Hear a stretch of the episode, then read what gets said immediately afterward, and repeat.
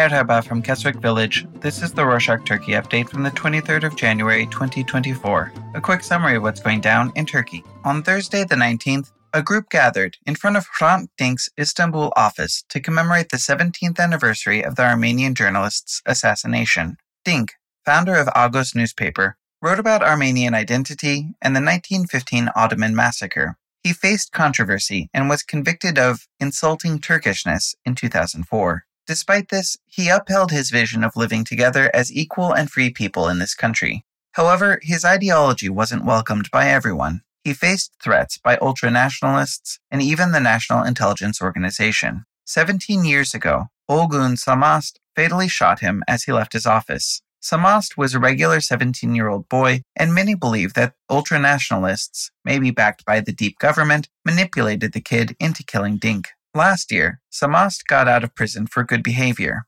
At the meeting, a member of the Hrant's Friends Association criticized this and pointed out that whoever hired Samast was still on duty in the government, but didn't give names. Oya Baydar, another speaker at the commemoration, said that Dink's choice of peaceful advocacy made him a target for silencing. If he had been aggressive or defended unity with violence, he might not have faced such threats. Speaking of the commemoration, as it happens with every kind of gathering, the government was against it. The Istanbul governorate shut down the metro station near Dink's office to prevent people from attending the demonstration. It announced the news a day prior on Wednesday the 18th and said that the tube would be closed between 2:30 and 5 p.m. The gathering started at 3 p.m. The governorate also didn't give any reason for closing the station, and the metro simply passed by the station without stopping, a move that was called into question as it was probably carried out because of the commemoration. Let's see what the president is up to these days. President Erdogan said that the main opposition, the Republican People's Party, or CHP, used Kılıçdaroğlu, its former leader, as a scapegoat and isolated him during the party congress to help Özgür Özel, the new head, win the party leader election. Erdogan said that this was all a plot to make the CHP collaborate with the pro Kurdish DEM party, which Erdogan says is connected to a terrorist group, namely the PKK. However, in the past, when Kılıçdaroğlu was leading the CHP, Erdogan accused him of having ties with the PKK as well. Erdogan's comments were put into question since now that the CHP has a new leader, the president might be trying to find ways to make him look bad in the public eye by saying he works for terrorist groups. On Friday the 19th, in Diyarbakir's Kulp district, Burak Akeler, the district governor, reportedly struck an imam with a microphone after Friday prayers for skipping a few lines in the Friday prayer sermon. On Sunday the 21st, the Interior Minister revealed that the imam skipped two whole paragraphs about the martyred soldiers who died fighting against terrorist groups. The Religious Affairs Directorate writes the sermon, expecting imams to read it all the way through. This happening in Diyarbakir, with a large Kurdish population, probably raised suspicions of PKK involvement. Before the Interior Minister's announcement, the Mil Diyanet Sen, a religious workers' union, said that Akeler berated the Imam for the error and accused him of being a terrorist. The Imam later got a medical report to prove the attack. The Mil Diyanet Sen Union for Religious Workers filed a lawsuit against Akeler, and the Diyarbakir governor's office launched an investigation. The union's version took off on social media and many sided with the Imam. However, after the minister's statement, some started accusing the Imam of supporting terrorist groups and knowingly leaving out the part about the martyrs. They think that the union and some social media trolls try to get ahead of the story and impose its own version on the internet to cover it up. Hafize Gaye Erkan, the head of the central bank, dismissed allegations that her father was involved in the management of the bank despite not being an employee. The allegations came up when Bushra Buzkurt, an employee at the bank, accused Erkan's father, Erol Erkan, of dismissing her and mistreating the employees. She said that he threatened to fire her for refusing to work late and alleged that Gaye Erkan dedicated a room to his father for private use.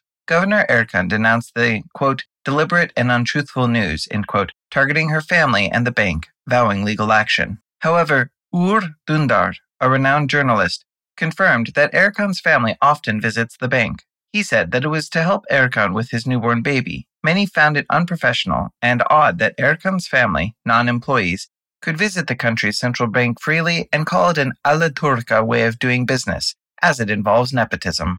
On that note about Gaye Erkan, she has been in the United States, reportedly holding meetings to lure investments to the country for more than two weeks.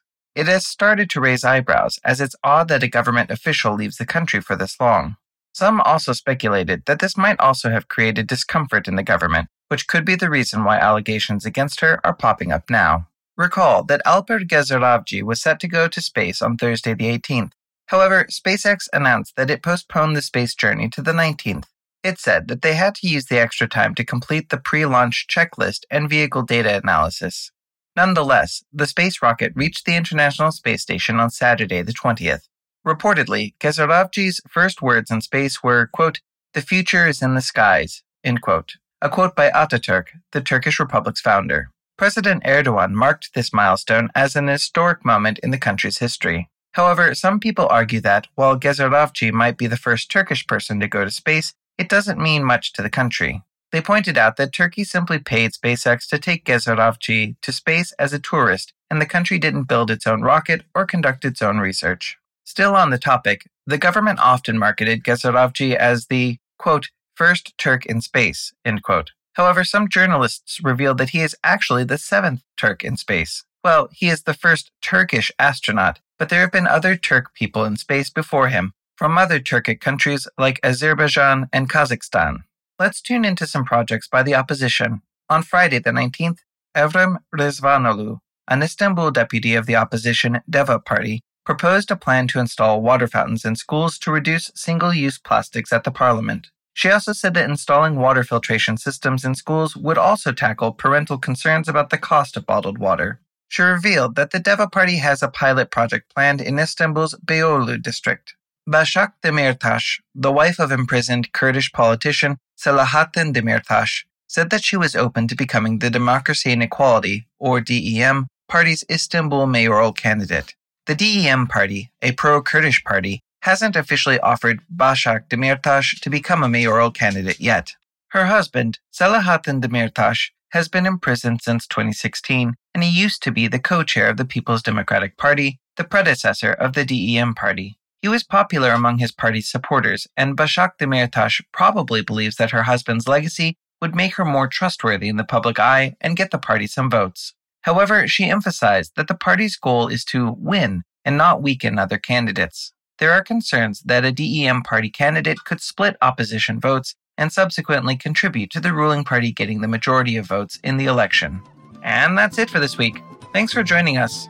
Did you know that if you're listening to us on Spotify, you can leave comments or questions on the episode? Take a look at it. The comments are private by default and we won't publish them, though we might give you a shout out in the next episode. Put something in there. Go crazy. We'd love to hear from you. Hashtag kalın.